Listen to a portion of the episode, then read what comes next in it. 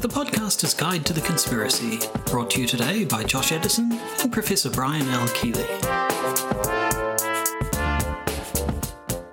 Hello and welcome to the podcaster's guide to the conspiracy here in Auckland, New Zealand. I'm Josh Edison, and in Claremont, USA, it's Professor of Philosophy and Tree Falling in the Woods when no one's around, Professor Brian L. Keeley. Good to see you, Josh. Glad yep. to uh, meet up with you again. Another week of conspiracy theories and philosophy. Indeed. So we've um, we've got another paper to look at this week, and it's another one by that that wacky individual M Dentith doing their thing off in Zhuhai, China. Your your contemporary and my former I want to say drinking buddy, but I don't actually drink. But we did we did go on a few pub crawls at university, so I guess that counts. I was having I was on the soft drinks, but Yes, so it's uh, not not not the first time we've heard from Dr. Dentith. Uh, probably mm-hmm. won't be the last. Uh, but this one, this particular paper, is called "Conspiracy Theories on the Basis of the Evidence," mm. and it was a bit of a bit of a long one. I don't. I, I I think you might you might have to stop me from time to time if I start flying yeah, through yeah. this too quickly because. Um, well, I, I, I can read the abstract and yeah. get us get us going here. Um, mm-hmm. So yeah, conspiracy theories on the basis of the evidence. Uh, so the abstract is conspiracy theories are often portrayed as unwarranted beliefs, typically su- supported by suspicious kinds of evidence. Yet contemporary work in philosophy argues provisional belief in conspiracy theories is, at the very least, understandable interesting typo in the uh, abstract there. Um, let me let me let me read that as the way I think it was meant to be uh, written. Yet contemporary work in philosophy argues in the belief uh, argues provisional belief in conspiracy theories is at the very least understandable because conspiracies occur. And if we take an evidential approach, judging individual conspiracy theories on their particular merits, belief in such theories turns out to be warranted in a range of cases. Drawing on this work, I examine the kinds of evidence typically associated with conspiracy theories, showing that the evidential problems typically associated with conspiracy theories are not unique to such theories. As such, if there is a problem with conspiracy theorists' use of evidence, it is one of principle. Is the conspir- is the principle which guides their use of evidence somehow in error? I argue that whatever we may think about conspiracy theories generally, there is no prima facie case for a skepticism of conspiracy theories based purely on their use of evidence. So yeah, it's one of these papers where they try to argue that, you know, sure, conspiracy theorists uh, have some dodgy use of evidence, but that's not unique to conspiracy theories, right? That uh, bad theories of all types. Uh, one of the things that makes bad theories bad theories of all types is a misuse of data or misuse of evidence in one way or another but there's no kind of unique thing about conspiracy theories when they are bad uh, that they you know make a particular kind of mistake.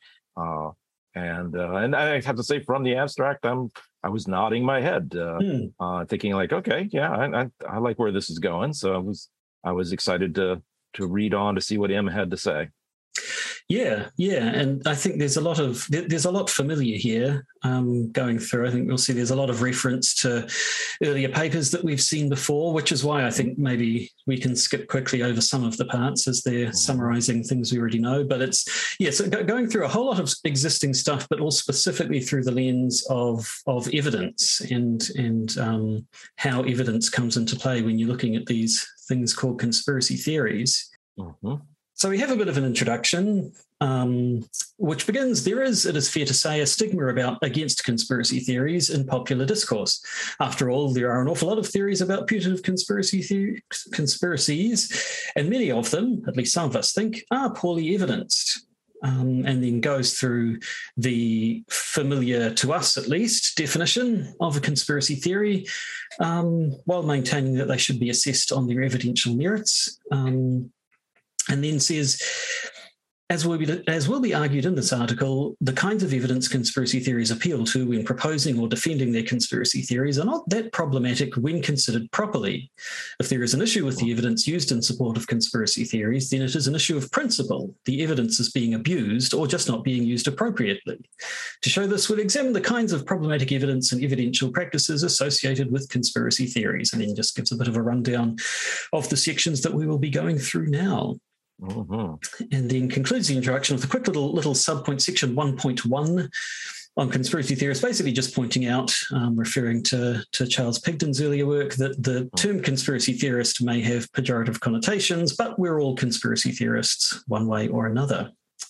Yeah, the, the thing I like about the paper also is I'm I'm often telling my students uh, when they're writing papers that uh, I like the it's I think I've always heard it referred to as the public speaker's rule of thumb, uh, which is there's three rules. Tell them what you're going to tell them, then tell them, and then tell them what you told them. Mm. Uh, and this paper nicely sets up the telling him what he's going to tell us, and then they're going to get into the actual telling us, and then nicely they wrap it up nicely at the end.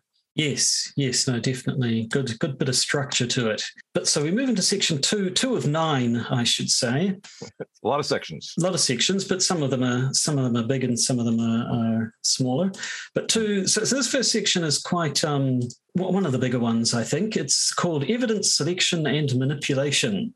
And it starts by saying people worry about the way in which conspiracy theorists present evidence for their conspiracy theories. And it goes on to talk about the, the, the specific worry they have that we're talking about here, specifically selectiveness, which is defined as the presentation of carefully selected propositions from a wider pool of evidence to make a candidate explanation look warranted when otherwise it might not be and uh, goes through their um, examples of, of 9-11 truth um, conspiracy theories as, as, an example of things that people say is uh, can, be quite selective with their evidence, uh, which is something I remember mm-hmm. looking at the, the, the loose change documentary in the past. That was one where a, a, complaint, a major complaint to that, is that it is quite selective with the evidence it cho- uh, chooses to prove, uh, show to us or out of out of all the possibility. Um, so so M says there are two kinds of alleged selectiveness on the part of the conspiracy theorist here. The first is the selection of snippets of the total evidence, and the second follows from the first that the framing of this evidential subset as strongly suggesting a particular conclusion. Um, so yes, again, I mean, the, uh, the loose change example, the, the when mm-hmm. people notoriously would look at all the photographs of wreckage on the lawn of the Pentagon and pick the one of them where there isn't actually a lot of wreckage and frame and say, "Oh, look, where's all the wreckage?" I think that's that's a uh-huh. very blatant example of it, but there are there are lots there. Yep. Um, so then refers to um, Quassim Cassam, who we've looked at before, and his um, his if, if you recall his fictional conspiracy theorist Oliver Mm-hmm. Um, who he used as his example in that, that paper of his. Um, he says, Quassim Cassam, using the example of a fictional conspiracy theorist, Oliver, puts the second kind of selectiveness down to the epistemic vice of gullibility on the part of conspiracy theorists generally. But the answer to that is that, that every explanation involves selecting evidence to some extent. I mean, there's, mm-hmm. there's, there's way more evidence than can ever be presented in, in any one particular case. Mm-hmm. So, as Ian puts it, as such, the worry about the selective use of evidence with respect to conspiracy theories must centre on the question of whether the subset of evidence was manipulated to suggest a conclusion that might not follow should we have access to the total evidence. And so it seems Cassam thinks that conspiracy theorists use selective evidence because they're gullible. Um, but even if gullibility is the issue, this, this, this Oliver, the fictional conspiracy theorist, they're not gullible because they're a conspiracy theorist. Gullibility might be a problem, but it's not. It's not um, due to the fact that they're uh, putting forward a conspiracy theory. Yeah, and we also that that line from uh, I think it was Charles Pigden's response that you know kind of throwing that charge back in in Cassam's face and saying, "Wait a minute, aren't how are you just not being gullible and accepting the you know the official story?" Right? Mm. It's hmm. not like you know it's not like Cassam has given us any strong evidence that uh, that he's investigated 9/11 and and looked through the reports and has concluded on the basis of that careful consideration of the evidence that you know that it wasn't an inside job that it was exactly as uh, uh, the official story says i mean Cassam may have done that uh, but there's no evidence of that uh, which leaves him open to the possibility that well aren't you just simply being gullible mm. you're committing you're committing the exact same fallacy just in the opposite direction or in favor of the opposite conclusion i guess it's not gullible there's almost this idea that well it's not gullible if you're if it leads you to the truth and yeah. you know we have this we have this antecedent reason for thinking this is true and therefore but you know but hold on that's just again begging the question mm. Yeah, so M hammers home the point that, that worries about selective evidence, they're not an issue for only conspiracy theories. Any mm-hmm. discipline needs to look out for it. M says that people select evidence because A, citing all the available evidence would clutter the narrative, and B, mm-hmm. only some of the available evidence is salient. And this the sort of the salience of the evidence becomes the the major issue. And, and, this is actually one of the spots where I kind of take issue with M's argument because I think as M lays it out, the historians, I mean, yes, I give him the idea that you know selection on its own is not the problem, right? Because as as M points out, you know everybody selects, right? You you just can't you know conduct life mm. or, or, conduct any kind of a case without being selective. It's you know life's too short to give all the evidence or you know especially especially when you think about the fact that you might have to wait around for some evidence. Not all the evidence is ever in because we're always collecting and things are resulting from investigations. But then he go then m goes on to say oh but you know both are selective and then points out you know here are some reasons why historians for example are selective right? They don't cite all the evidence because it would clutter their narrative and they only you know only some of the evidence is salient. But that then points to i think what is you know what somebody like Cassam can come back and say, yeah, the point I was making is not that it was selective per se, but it was unprincipally selective as, as you know, like these are some principles for uh, for why you might be selective and especially the worry like the example you just gave a few minutes ago of somebody who's going through the photos of the you know the pentagon plane crash and then pulling out specifically the ones that support their hypotheses and selectively ignoring the ones that undermine their hypothesis. It's like that's not just you know picking things out on the element of salience and it's not just picking out things because it would clutter the narrative that seems to be selective in a very pernicious way right it's actually mm-hmm. the the the principle of selection is does it make my my thesis look correct and that seems to be a form of selectivity that you know if conspiracy any given conspiracy theorist who were to do that or any theorist, right? And, and I think that's going to be part of M's point: is any theorist that, that's badly selective in that way is is going to have a bad bad theory. Still willing to give him the point that this is not anything unique or special to conspiracy theories, but at least I my impression is is that when people make this kind of selectivity argument against uh, conspiracy theorists, it's because they are at least positing a particular kind of trend that people are s- starting with their thesis uh, and then selectively picking the evidence, cherry picking maybe instead is, is a, a, better phrase than than selectivity, as cherry picking is a very specific kind of, of selectivity mm. that is problematic. Yeah, yeah. So M does go on to say that that the, the the the method by which you select evidence is is sort of principled and what mm-hmm. um actually actually I might as well just quote rather than mm-hmm. tangle myself up in my own words. M says in each of these cases, there's a principle involved which explains not just why the evidence has been selected, but also what counts as evidence. Mm. That is, the theoretical underpinnings of our inquiries informs our judgments about what even counts as salient evidence in these cases.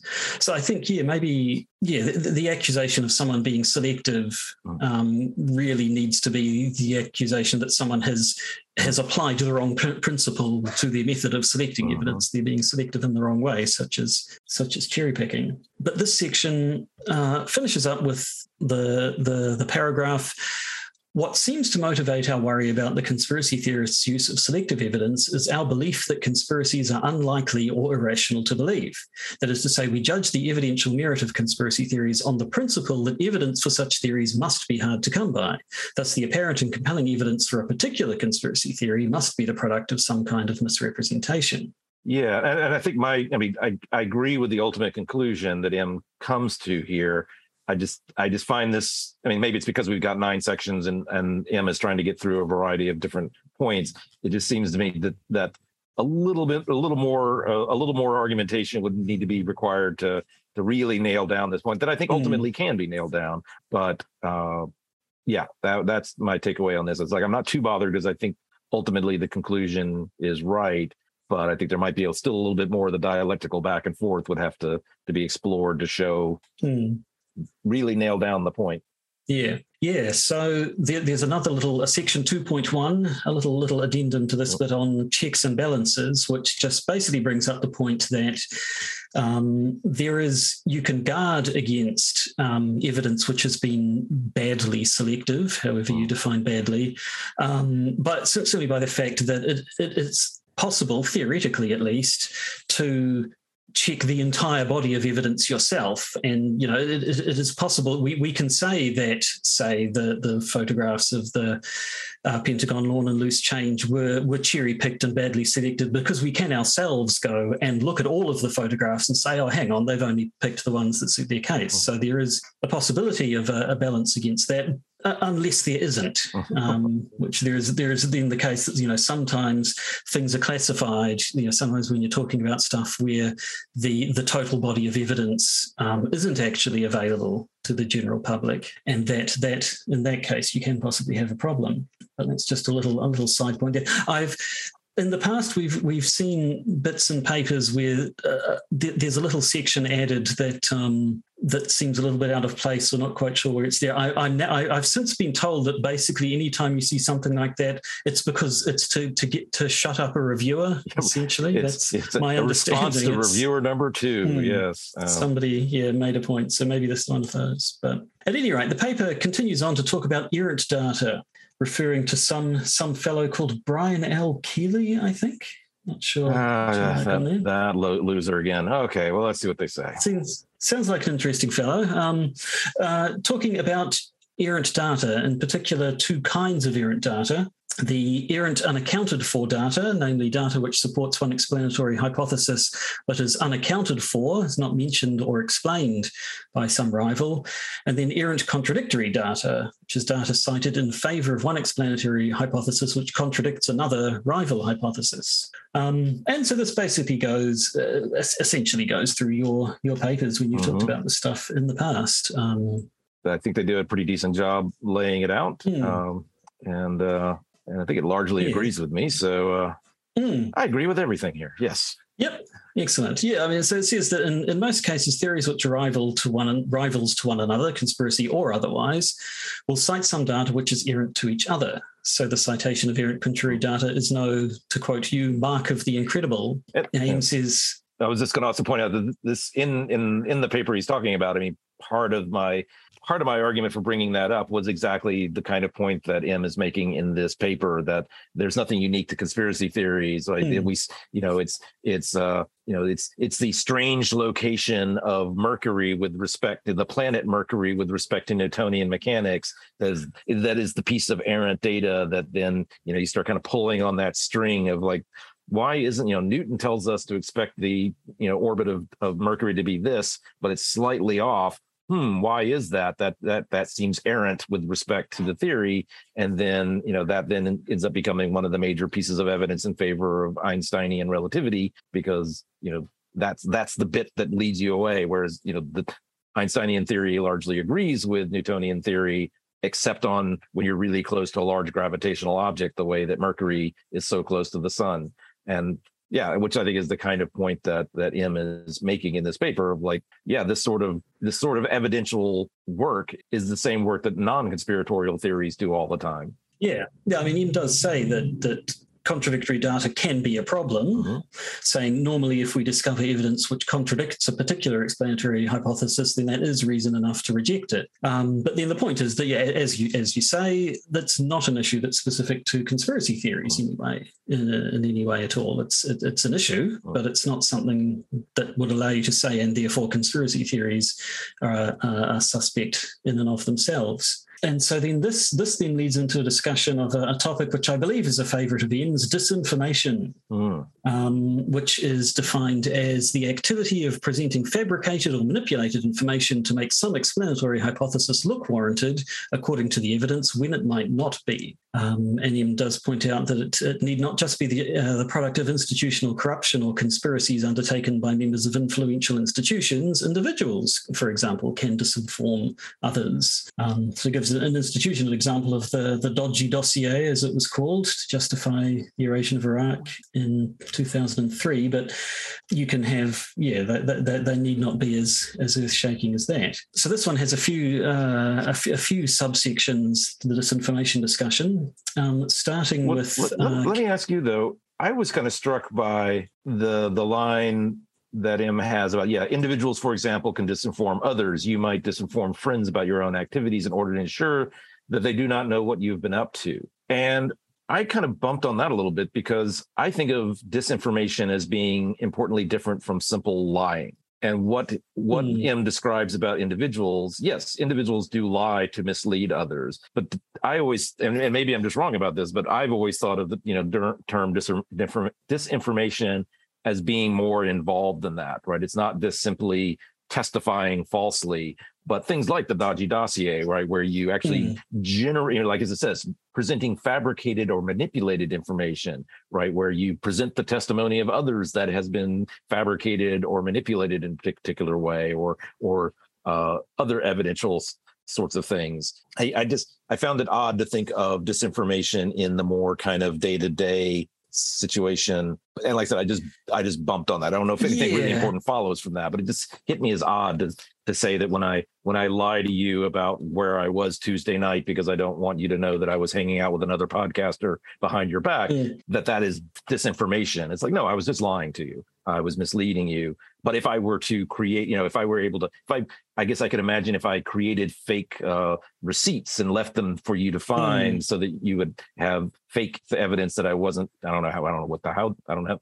I don't know if I can follow this story out, but I feel like it would have to be yeah, more involved yeah, no, for it to really be a case of mm. disinformation. Yeah, yeah, I think yeah, you might disinform you might disinform your friends about your own activities. I think yeah, in that scenario, you'd probably just j- just plain lie, mm-hmm. and you'd need to do something a bit more intricate for it to count as disinformation. Mm-hmm. But yeah, moving on to the section on counterfacts and falsifiability. So this is talking um, about papers we've seen before from Susan Feldman uh, and also your good self. Mm. Um, the relationship between errant data and falsifiability. So, first looking at uh, Feldman, she says that quoting him, explanations which rely on errant data are unfalsifiable and thus irrational, irrational to believe by default. Um, whereas you argued in an earlier paper that falsifiability isn't so much a problem, mm-hmm. that if there is if there really is a conspiracy in existence, then it's not unreasonable to suspect disinformation might be produced to cover it up.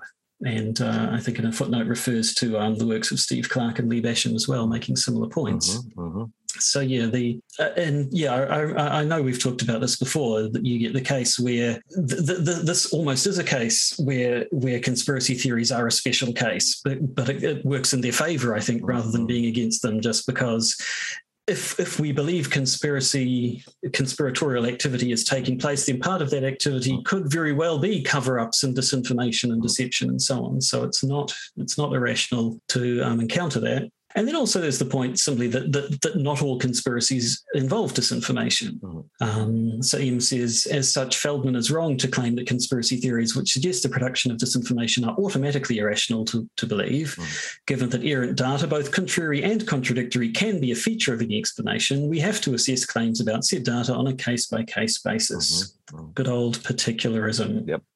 There we go. And um, but then this this leads on to section uh, four point two, the disinformation section of probabilities, which is well, M introduces it by saying this leads us to, to an interesting worry. If you think the government has used disinformation in the past, then it's not unreasonable to suspect they might still be producing it now. And this gets into the discussions we've seen before in, in various places on sort of the nature of society, the open society versus the closed society, mm-hmm. and what what would a society in which we could be certain certain that this sort of conspiratorial activity isn't going on would look like, and it doesn't appear to look like the society we currently live in. Yes, yes. So M wraps this up by saying the history then of past conspiratorial activity cannot be easily swept away. The principle at stake here is that if we're going to dismiss claims of disinformation and the like, then we need some argument to the extent we have good reason to think the past incidents of conspiratorial activity tells us little about the possibility such activity is occurring here and now. And it doesn't seem entirely true that we can. So again, uh, as, as, I said before, I'm, I'm sort of zipping through these things fairly quickly because they're things we've we've we've talked about before. Right. Um, but moving straight on to the last last subsection here, which is section 4.3 fortuitous and fortunate data. And now we're looking at the um, Buenting and Taylor paper, uh, which I that's that's the one that um, that's the one that introduced particularism and con, uh, generalism as terms to this. It is. Field, it is. But yeah, this is yeah, this is probably what they thought they were introducing. This idea of fortuitous data. I mean, mm, it's the thing yes, that shows up yeah. in the title of their paper. Uh, mm. So it's nice to be reminded that that's uh, that's what those two that's authors what the paper was actually yeah, thought, they thought they were talking about. Yes. Mm. Yeah. So they they talk about their fortuitous data, which um, de- defining fortuitous data as something which one supports the official story, but two fits the official story too well, is too good to be true. Mm-hmm. And finally, three, the lucky nature of the data is left unexplained by the official story. Mm-hmm. So in this case, fortuitous data is purported evidence for a particular theory, which is lucky in the sense the luckiness of the data suggests it has been fabricated or tampered with.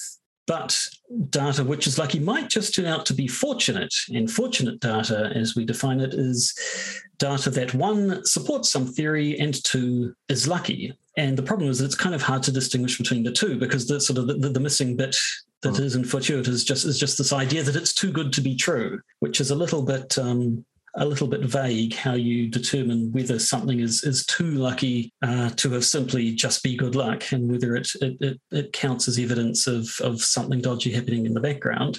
Yeah, this was. I mean, I thought this was one of the more interesting parts of the paper in terms of kind of raising some new some new ideas like, like make this distinction between fortuitous and fortunate is not something that i think i've seen anywhere else uh, and it's an interesting uh, distinction and I also it kind of led me down a bit of a rabbit hole because when I saw fortuitous versus fortunate, I, thought, well, aren't those just synonyms? Uh, and then I kind of poked around, and it turns out that uh, actually M is is correct. Uh, at least historically and et- etymologically, at least according to my uh, Apple dictionary, there's a for fortuitous. Uh, it defines it as happening by accident or chance rather than design. Uh, but then as a secondary meaning, it says happening by a lucky chance, fortunate. But then you you go down to usage, and it has this nice passage where it says the tr- the traditional etymological meaning of fortuitous is quote happening by chance close quote. A fortuitous meeting is a chance meeting, which might turn out either good a good thing or a bad thing. In modern uses, however, fortuitous tends to be more often to be used to refer to fortunate outcomes. And the word has become more or less a synonym for lucky or fortunate. Uh, mm. This use is frowned upon as not being etymologically correct and is best avoided except in informal context. So I think in this particular more formal philosophical discussion, it's actually making nice use of these, you know, even though synonymous uh, in terms of colloquial usage, we treat them as synonyms, but instead points out that, know, that it's uh, there actually is two different words that have two slightly mm. different meanings, and that's what he's trying to uh, what what M is trying to capture with uh, uh, with this particular distinction. Yeah, and what Buenting and Taylor uh, were trying to get forwards in their mm-hmm. original paper. So they they uh, the two of them used the example of the um, the 9/11 hijacker's passport, mm-hmm. which was found in the debris, in the debris, mm-hmm. which is something that people do jump on a lot and say, you know, that's that's that's a little too convenient, isn't it? Surely. Mm-hmm. But and this, I, am sure this has come up before. I specifically re- relating to this one claim that it's that, that that passport is too lucky to be true. It almost um, that, that that particular claim to me seems meaningless without a wider context of, of evidence mm-hmm. uh, because it's always that's the only thing people talk about as being recovered but and if it were the only uh, the only single artifact that came out of that airplane that, that managed to survive the explosion and land on the ground then that would be really weird but if it were the case that a bunch of debris mm. ended up there and that just happens to be the notable one then it would be a lot less um, a lot less quote unquote lucky. Mm-hmm. But but I don't I, I, honestly don't know whether or not um, that's the case. But as, at any rate, M's, M's reaction to this is that whilst it's true the survival and discovery of Al Suqami's passport is fortuitous in the sense that the survival of the passport, given the surrounding circumstances, is very lucky indeed, it is the fact the survival and discovery of the passport supports the official conspiracy theory of 9 11, which speaks to this admittedly unlikely event being so lucky as to be suspicious, i.e., fortuitous. Uh-huh. That is, it is the fact the lucky nature of the data ends up supporting the official theory, but not the rival conspiracy theory that is doing the epistemic work here. Uh-huh. So yeah, it's as M gets down into it, it's, it's more patterns of data uh-huh. that let you distinguish between something being fortunate and fortuitous, and all comes back to probabilities, which I think we'll be talking about uh, which we sorry, which we just did talk about up the uh, in the previous section. Mm-hmm. Um, he says, as as such, characterizing some piece of evidence for or against a particular conspiracy theory as either fortunate or fortuitous will tend to rely upon claims about just how unlikely or likely we think conspiracies are in a given context so yeah, any any one particular bit of information that's it's almost impossible to say whether a single thing is too good to be true. You need to look at the wider context mm-hmm. of this, what what else is around and the sorts of things that the people you're making claims about have got up to in the past. Mm-hmm. I know I've said I've had conversations with people before who've said they they they thought 9/11 must have been an inside job, and their mm-hmm. reasoning was because it's the kind of thing they'd do. The government they get up to dodgy stuff. That's that's all the that's all the evidence they needed. Right, right. Anyway, moving moving on, we now go to a different kind of evidence in section five, which is secret evidence. Uh, which gets defined as some piece of purported evidence where the justification for the belief that the information presented as evidence is not just unexpressed, but is stated as being deliberately withheld. So this is the the, the case where people will tell you the evidence is there, but we can't tell you what it is. You just got to trust me because it's it's classified or secret mm-hmm, or, or mm-hmm. bad things could happen if, if it went out. So, in particular, in, in, the paper uses the example of secret evidence cited as uh, reason to go into the war in Iraq in 2003. Mm-hmm. Naim says the problem with uh, talk, talks about the problem with secret evidence, saying, now if such evidence is not supported with other non secret evidence, then we should remain agnostic about its evidential weight. If the attempted debunking of any claim, conspiracy theory or otherwise, relies upon secret evidence, mm. then it's reasonable to treat it with suspicion. Even in cases where the person citing such secret evidence appears credible and trustworthy, there's always the possibility that they are acting insincerely, are mistaken, or have been misled by someone else. So, yeah, sometimes there's good reason for keeping evidence secret, but that just that, that, that, then moves the question now onto uh, rather than is the evidence good, it becomes is the reason for keeping the evidence secret good. Yeah, and, and I think also just it another way in which it shifts things is that I mean, if you wanted to be hard headed about it, you could just say secret evidence is never evidence, right? If because it's secret evidence is just evidence that has not been made available to you. The evidence in the case of secret evidence is the test the public testimonial evidence from the person who claims to have seen the secret evidence. So, mm. uh, you know, the, you know, so I either trust or distrust Colin Powell uh, as they make, as they testify as to, uh, you know, their uh, knowledge of a situation. They know things that I don't know, but ultimately I judge the the testimony of the person testifying, not the evidence itself. And I think, in some sense, again, that's not very different from other cases. In the case of eyewitness mm. te- testimony, I did not see it. Right. I it's I mean it was, maybe instead of calling it secret evidence, we should talk about occult evidence, right? Evidence that is not available to me. It's it's occulted from me. It, I can't see mm. it, but somebody else could see it. And the eyewitness tells me I saw such and such happen on this particular time.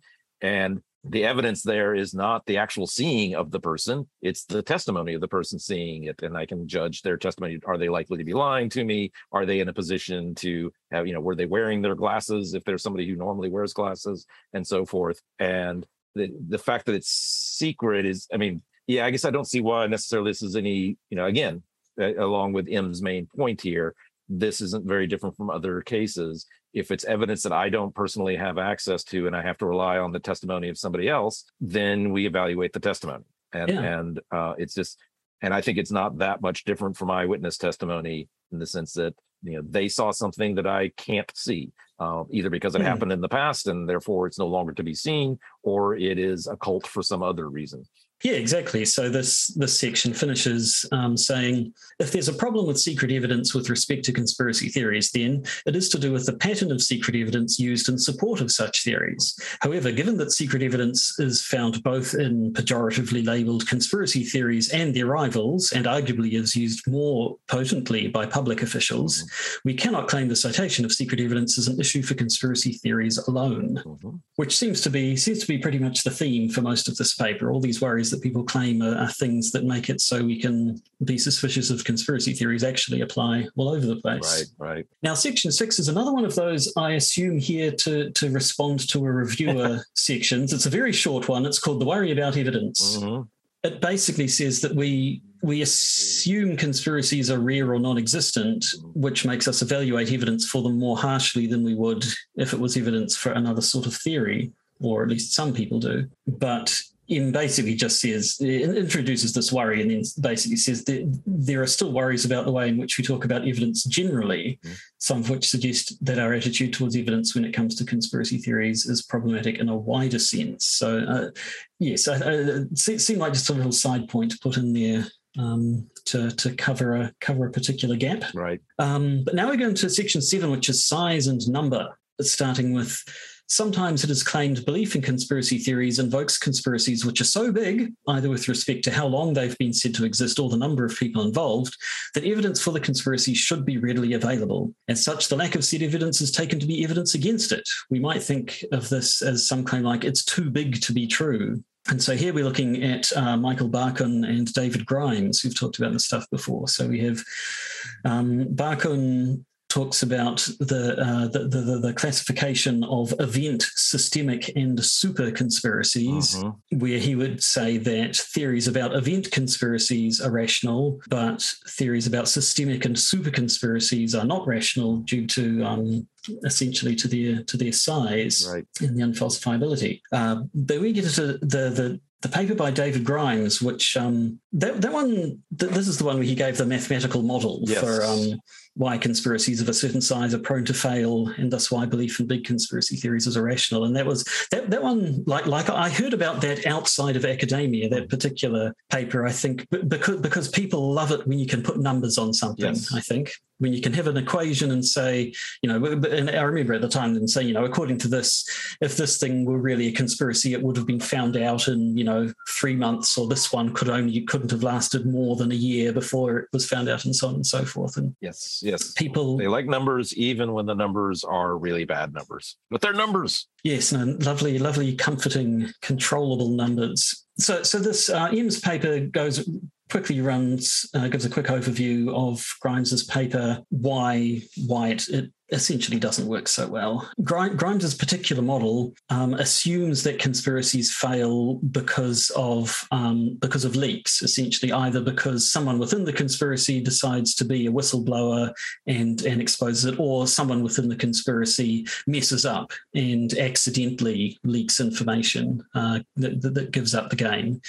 And so, you know, his, his model is basically the more people there are, the more chances there are for someone to mess up, or the more chances there are for someone to become uh, disaffected and, and decide to deliberately leak information. Mm-hmm. But the problem is the examples he uses um, in his paper, Grimes used uh, talking about the, the NSA's mass surveillance program, the Tuskegee syphilis experiment, and the FBI forensic scandal in all of those cases, the conspiracies were exposed by by concerned outsiders, by mm-hmm. journalists or investigators, not actually by people within the conspiracy. So the, the, the model that he's applying didn't even apply um, in his own examples. Yes. So a, a, case of selective uh, use of the act. Mm, yes, exactly. Yes, yes, and and yeah, questionably selected at that. So M says there is then a mismatch between Grimes's chosen examples and his theory about how leaks over time revealed and made these conspiracy theories uh, conspiracies redundant. His examples fail to capture the very thing he wants to measure. This is a problem for both his probability estimates and his subsequent predictions about the putative viability of alleged ongoing conspiracies here and now. As such, Grimes claim that big conspiracies are unviable and thus conspiracy theories about them are irrational fails to get off the ground. Yet it's still instructive to look at how his model would fail to work, even if he'd captured to the, the right ideas to start with. And this leads into uh, section 7.1, which is conspiracies now. Mm-hmm. And so um, Grimes, having having talked about those three examples previously, he went on to apply his model to um, conspiracy theories of the time, in particular uh, moon landing conspiracy theories, uh, anthropogenic climate change, conspiracy theories around vaccines causing autism, mm-hmm. and conspiracy theories around the covering up of potential cures for cancer. Mm-hmm. Um, but M says that there's still a problem here, saying the problem is that Grimes fails to distinguish between claims about the size of a conspiracy versus its putative structure. Mm-hmm. Grimes does not distinguish between different kinds of conspirators, let alone cons- uh, let alone conspirators and whistleblowers. A conspiracy can look big, yet only a small number of people involved in it might know its full extent or aim. Some members of the conspiracy will be lackeys, goons, or even unwitting conspirators. Not everyone in the NSA need necessarily know that the data they are collecting and processing has been illegally obtained, and FBI agents who are using forensic evidence to secure convictions may not have been informed by senior personnel that the kind of evidence they were relying upon was of dubious merit. It's even possible to be involved in a conspiracy without realizing you're conspiring. And such size only really matters once you take into account the structure of the purported set of conspirators.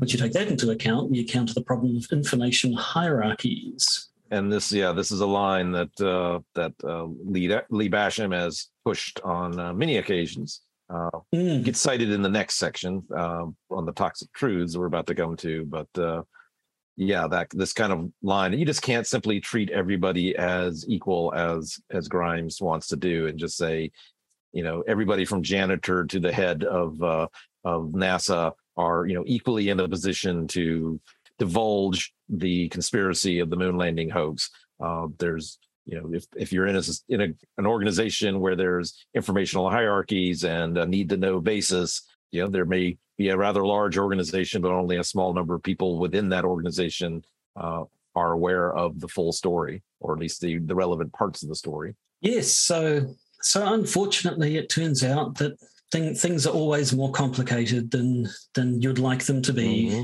when you want to to boil it down to nice, nice, nice, predictable little algorithms mm-hmm. and and beautiful numbers. But yes, as you say, it moves into this leads us into uh, section eight, the the final section before the conclusion, which is on toxic truths mm. and and those ideas introduced by Lee Basham uh, where a toxic truth is evidence of a conspiracy that no one will touch or disseminate because of feared negative social consequences. And so this, this is yes, the idea that um, there could be evidence for a conspiracy theory that m- might even be widely known, but which nobody will touch or acknowledge because if we were to accept it to be true, that that could be just have consequences that we don't want to suffer. It, it, you know, if you have evidence which shows that the entire government is is uh, uh, criminals and um, working horribly against our, uh, our interests, maybe that's just too much. But maybe people just don't want to know that. Maybe things will just work a lot neater if we all just assume that actually things are fine. Or I'm not sure if this also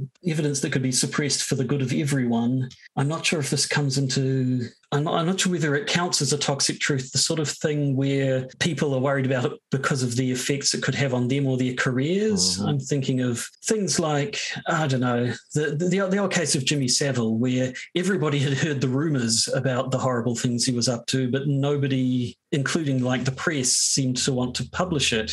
I'm not sure if that counts as a toxic truth or not, but it seems an analogous sort of thing anyway. Yeah, it's a, it's it's and it's funny also this uh the what's interesting because I actually I've been I was just working on a paper chapter recently in which I wanted to also talk about toxic truths, and it's a bit frustrating because uh, Lee has, has, spoken a lot in like uh, verbal presentations about toxic truths, but he has, as far as I can find, he hasn't published it uh, very much. The paper that gets cited here, this paper from 2011 from Lee, has the word toxic in it once never never uses the phrase toxic truth although it's clearly the idea mm. that uh, that uh, and, and I think the idea does should be credited to Lee.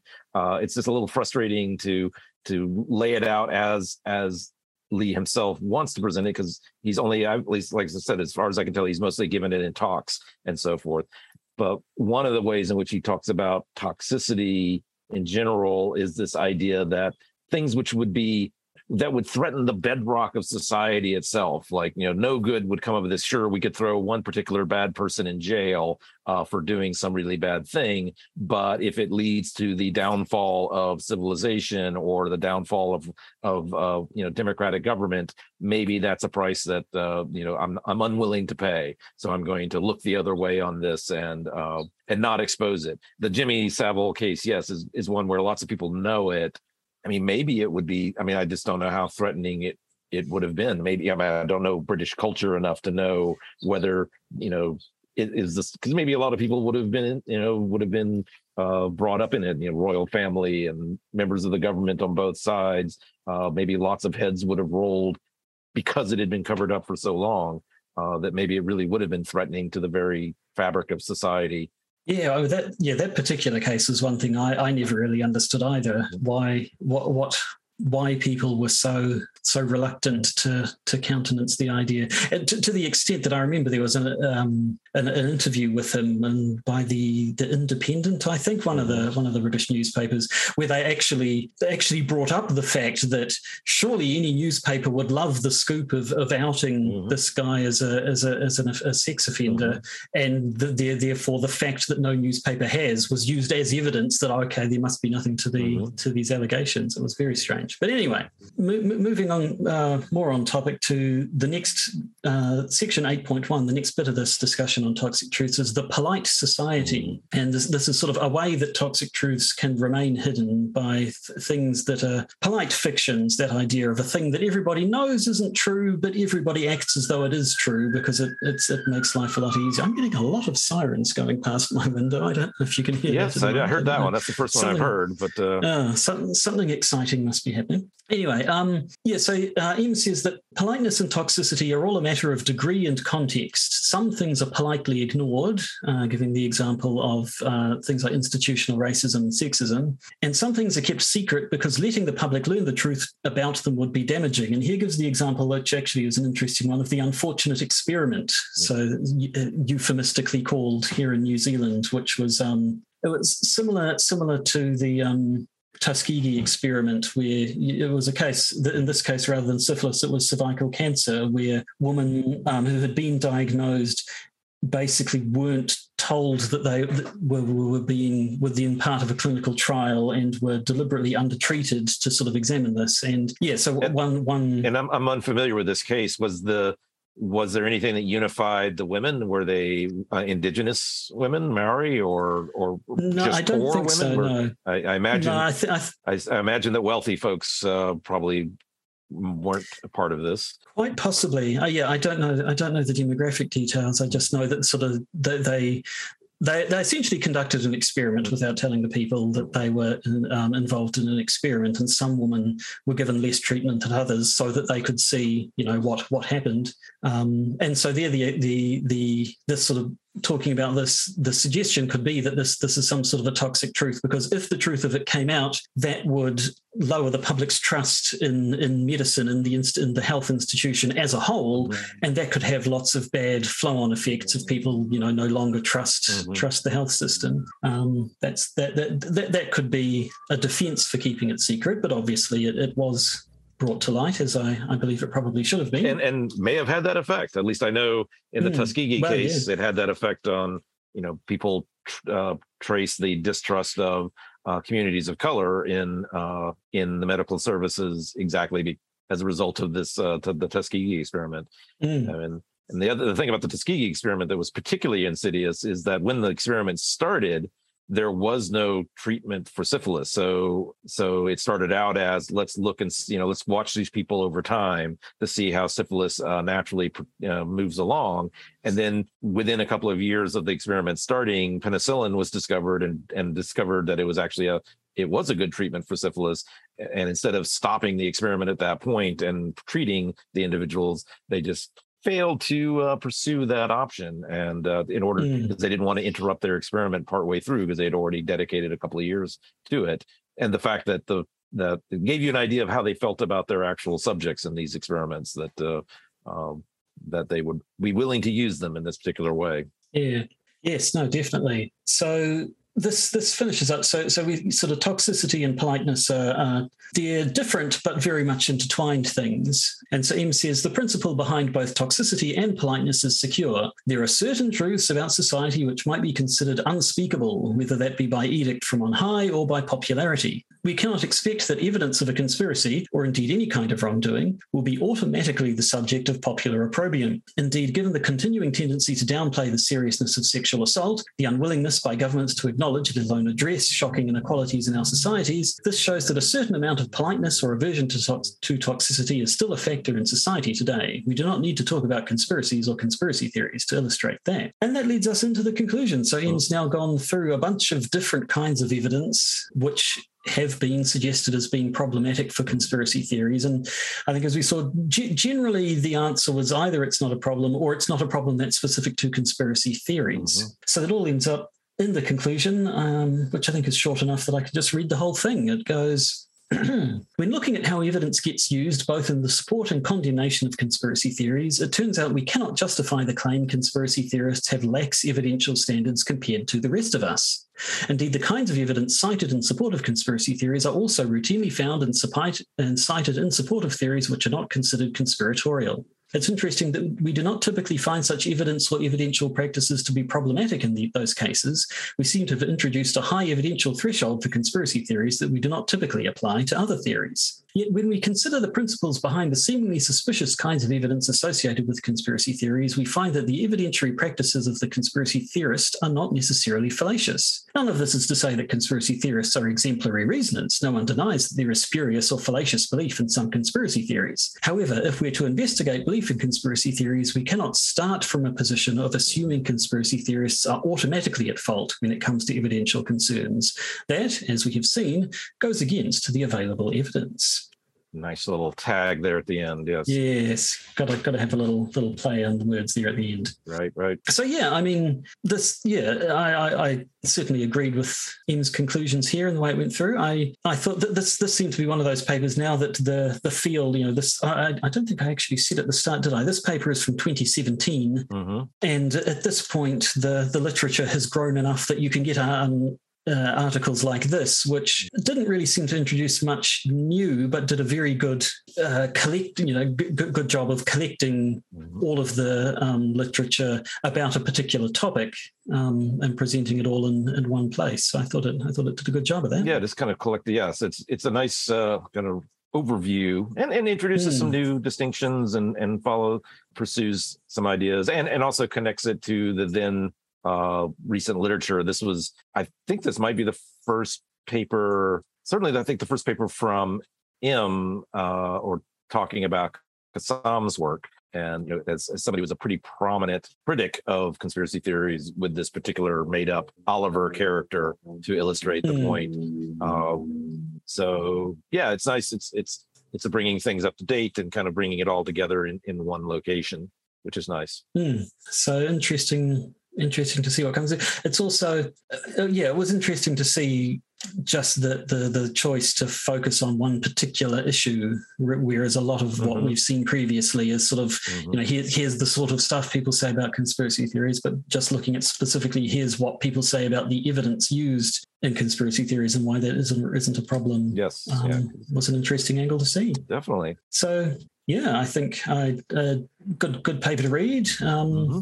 I think that's about all I have to say. Do you have any closing thoughts before we wrap things up for another week? No, no. Like I think we we've pretty much uh, handled it all, and uh, I suspect we're going to see uh, more from this young scholar, uh, M. Dentith. Yes. Oh. Mm. Yes, so if, we'll see if things if things go according to plan. I might might be able to jack up another bonus episode interview with him. We've managed to given man, managed to leverage my past connection. Um, Very good to get a bit of get a bit of commentary afterwards. So possibly we'll do that. But um, in any case, uh, thank you, thank you for listening. And if you're one of our patrons, thank you for being one of our patrons. You'll have a bonus episode winging your way, and with any luck, it'll be yet another interview with the elusive Dr. Dentith. Um, right. If you would like to become a patron of the Podcaster's Guide to the Conspiracy, you can just go to patreon.com and search for the Podcaster's Guide to the Conspiracy, and you'll sign yourself up. Uh, and if you don't want to be a patron, well, that's just fine because you have once again listened all the way to the end of an episode